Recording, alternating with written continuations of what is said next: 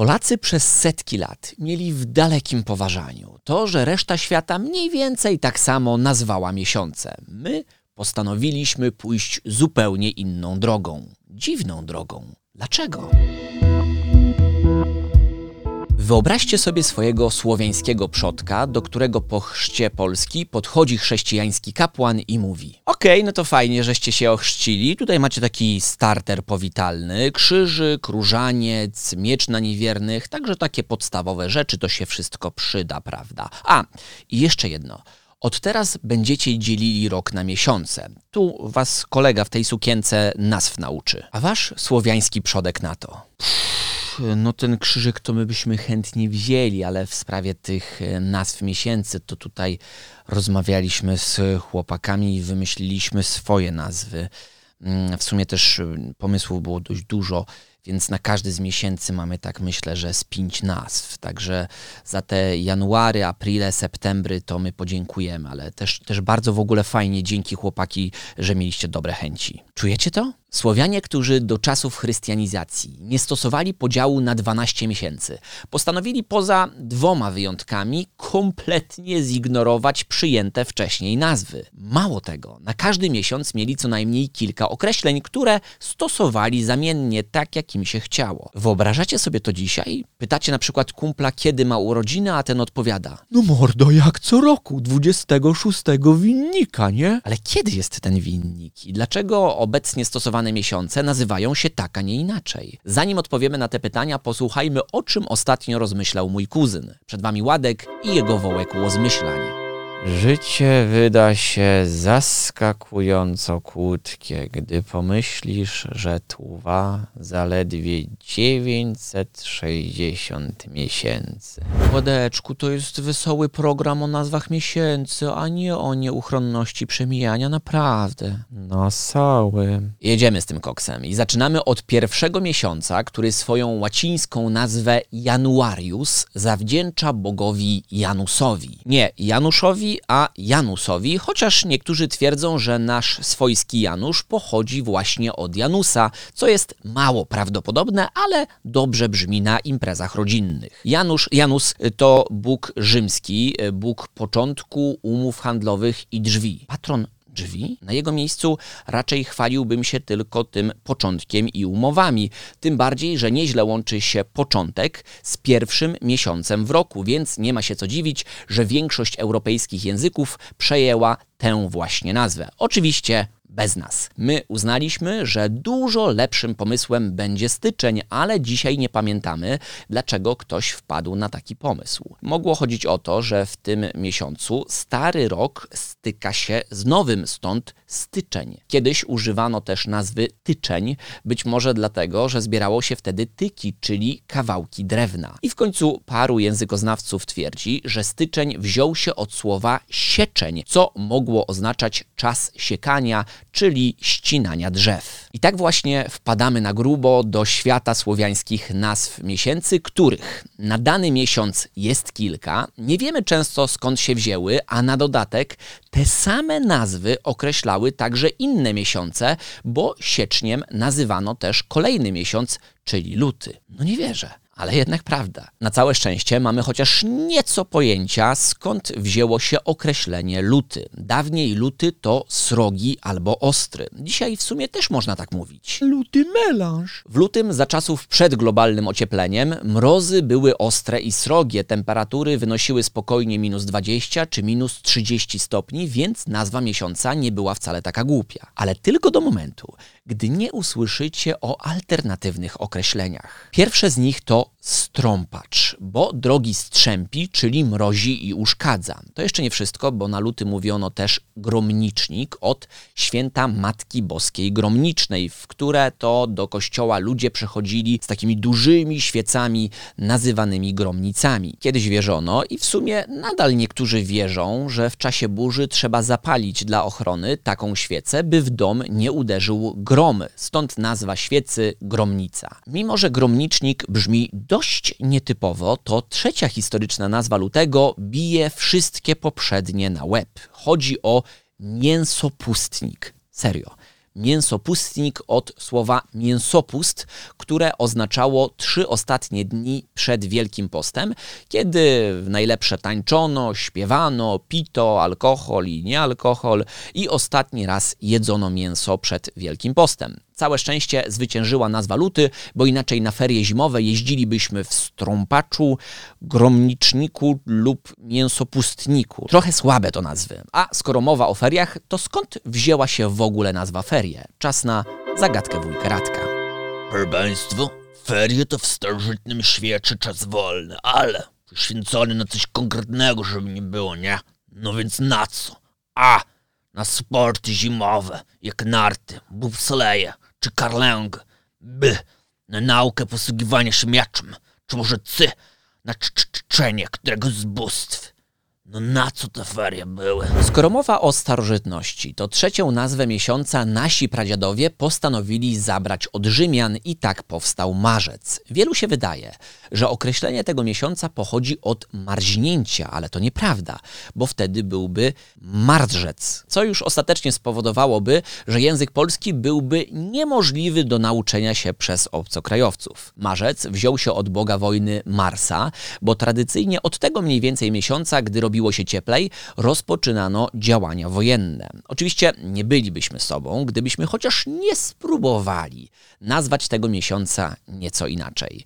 Była więc kazi droga, bo mróz jeszcze w marcu kaził drogi, czyli je niszczył, oraz mieliśmy także brzezień od brzus, które zaczynały się wtedy zielenić. Czesi jednak byli nieco bardziej stanowczy, bo zamiast łacińskiego marca przetrwał u nich do dziś właśnie brezen. My natomiast postanowiliśmy wypiąć się na europejski april, który stał się u nas kwietniem od kwitnących drzew i kwiatów. Ale wiecie, jak to z kwietniem bywa. To taki miesiąc wiele. Czasami ciepło, czasami zimno. Zauważyli to też Słowianie, którzy na kwiecień mawiali łży kwiat, bo ten miesiąc bezczelnie oszukiwał kwiaty, które zaczynały sobie nowe życie, a kwiecień serwował im wszystko co najgorsze. Śnieg, grat, wypowiedzi Edyty Górniak o koronawirusie. Była za to dość ładnie brzmiąca dodatkowa nazwa kwietnia, czyli dębień, bo wtedy zaczynają kwitnąć dęby. I tu znowu piątka dla Czechów, u których ostał się słowiański duben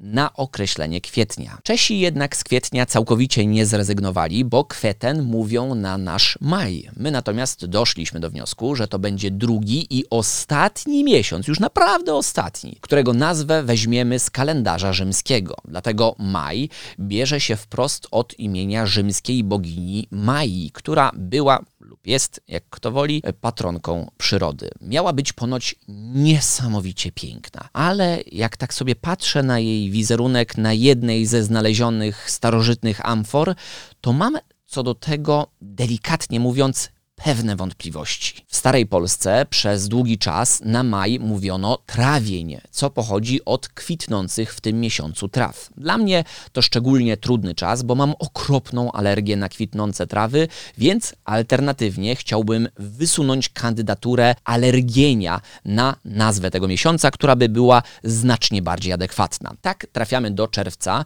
który wziął się u nas za sprawą małego owada zwanego czerwcem polskim. Zanim te pluskwiaki przepoczwarzają się w dorosłe osobniki, to nasi sprytni Słowianie zbierali je, e, suszyli na słońcu i przerabiali na czerwony barwnik, a następnie razem z innymi polskimi hitami, miodem, zbożem, solą, sprzedawali do Niemiec oraz do Włoch. To właśnie tym owadom zawdzięczaliśmy przypływ gotówki do kieszeni polskich gospodarzy, nazwę miesiąca oraz nazwę koloru czerwony. Niestety po odkryciu Ameryki okazało się, że za wielką wodą znajduje się inny czerwiec, czerwiec kaktusowy, z którego czerwony barwnik pozyskiwało się taniej i szybciej, więc Europa dość szybko przerzuciła się na niego. Taki stan trwał aż do czasu, kiedy to nie wymyśliliśmy sztucznych barwników i w końcu czerwce, zarówno kaktusowe, jak te nasze polskie, mogliśmy zostawić w spokoju, chociaż, i tutaj bardzo ważna sprawa, powoli wraca moda na naturalne barwienie ubrań, farb czy jedzenia, więc drogie czerwce,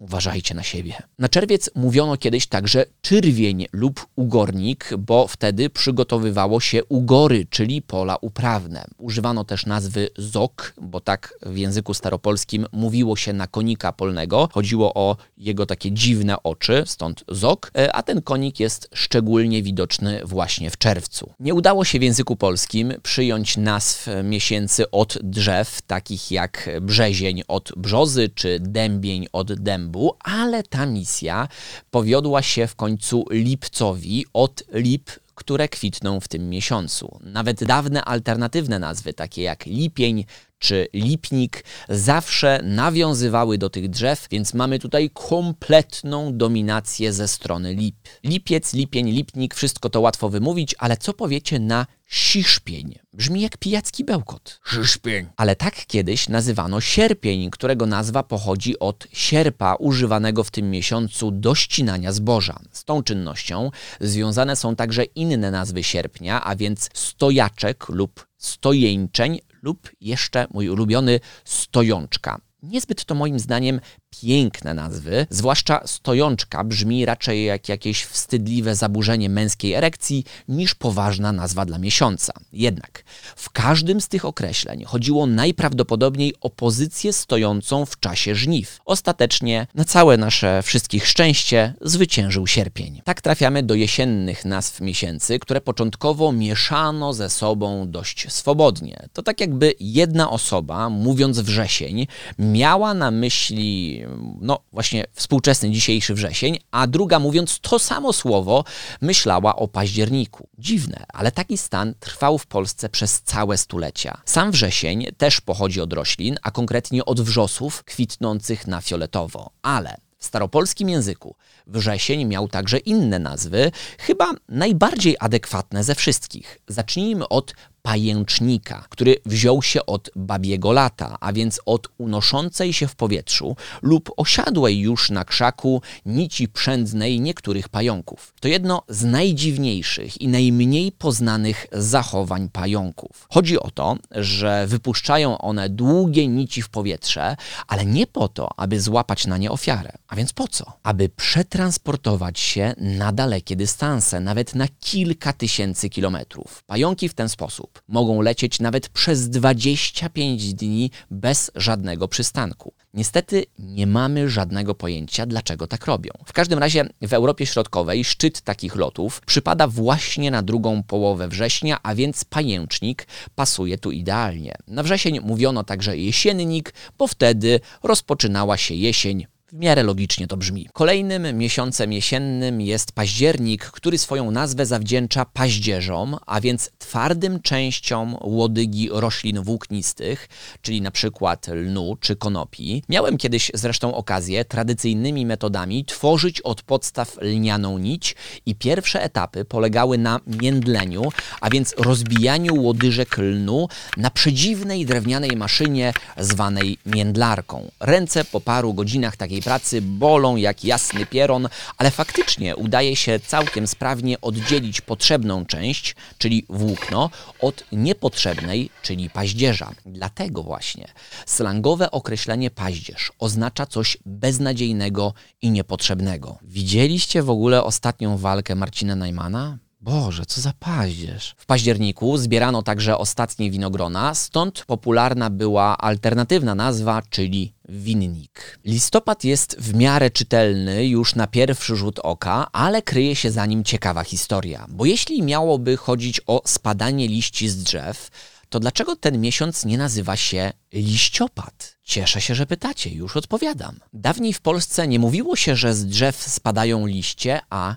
listy. Mamy zresztą tego do dzisiaj ślad, bo zdrobnieniem od słowa liść jest listek, a nie liścik, więc listopad brzmi logicznie. To także nazwa przyjęta przez największą liczbę języków słowiańskich, chociaż listopadem określało się także wrzesień albo październik, także w Polsce. I w końcu mamy grudzień, przy okazji którego wyjdzie na jaw, że odcinek o nazwach miesięcy chciałem zrobić już 8 lat temu. Postanowiłem wtedy, że scenę o nazwie każdego z miesięcy będę nagrywał w danym dla niego czasie. Udało mi się w ten sposób nagrać całą jedną scenę właśnie o grudniu. Zobaczmy więc, co miły młodzieniec Radosław ma nam do powiedzenia o tym miesiącu. I ostatni, czyli grudzień. Jest to miesiąc, w którym tak naprawdę po raz pierwszy zamarza ziemia, a w języku naszych przodków, prasłowian, zamarznięta ziemia to gruda. Dziękujemy Ci, Radku, z przeszłości. Powiem Ci tylko jeszcze, zanim pójdziesz, że starzejesz się fantastycznie. Ale grudzień to także czas Bożego Narodzenia, zwanego godami, stąd też w starych księgach znajdziemy miesiąc o wdzięcznej nazwie Godnik lub Jadwent od adwentu zaczynającego się w grudniu. Jednak znacznie popularniejszą nazwą był prosień lub prosinek, który mógł wziąć się od proszenia o łaski, prosiaka zabijanego w tym okresie lub od rozpraszania się słońca na śniegu. Które z tych wyjaśnień jest prawidłowe, nie wiemy i nigdy się nie dowiemy musimy nauczyć się z tym żyć. Całkiem niedawno zakończył się też miesiąc, ale miesiąc przed sprzedaży mojej książki, która stała się w tym okresie podwójnym bestsellerem, więc uprzejmie się kłaniam i dziękuję za okazane zaufanie. Z pierwszych recenzji spływających od Was wynika, że faktycznie macie tak, że harujecie jak woły, a nie macie z pracy tego, co chcecie i tego, na co zasługujecie, na przykład na satysfakcję, większe pieniądze czy nieustanny rozwój, ale dzięki inaczej zaczynacie ten stan zmieniać. Tego typu opinie od Was to naprawdę najlepsze, to co może usłyszeć autor. Już mi się język plącze i przerwę w tym miejscu, bo się wzruszę publicznie. Nieustająco książkę można zamówić na inaczejalt.pl. Zadanie na dzisiaj jest proste. Wpiszcie w komentarzu, który z miesięcy jest Waszym ulubionym. Jeśli słuchacie tego w formie podcastu, to po prostu o tym pomyślcie. Dziękuję za dzisiaj. Do usłyszenia następnym razem. Została nam jeszcze poprawna odpowiedź na zagadkę wujka Radka. Tym razem to C. Ferie służyły do czczenia bóstw, ale dzisiaj można je wykorzystać, by na przykład za sprawą książki inaczej zmienić raz na zawsze to, jak pracujemy warto to zrobić, mówimy o jednej trzeciej naszego życia. Proszę jeszcze o jedno: o ocenę tego podcastu, jeśli jest taka możliwość, lub kliknięcia łapki w górę, lub jakiejkolwiek innej formie aprobaty. Tego typu aktywności są naprawdę bardzo ważne. Nieustająco za nie dziękuję. Do usłyszenia.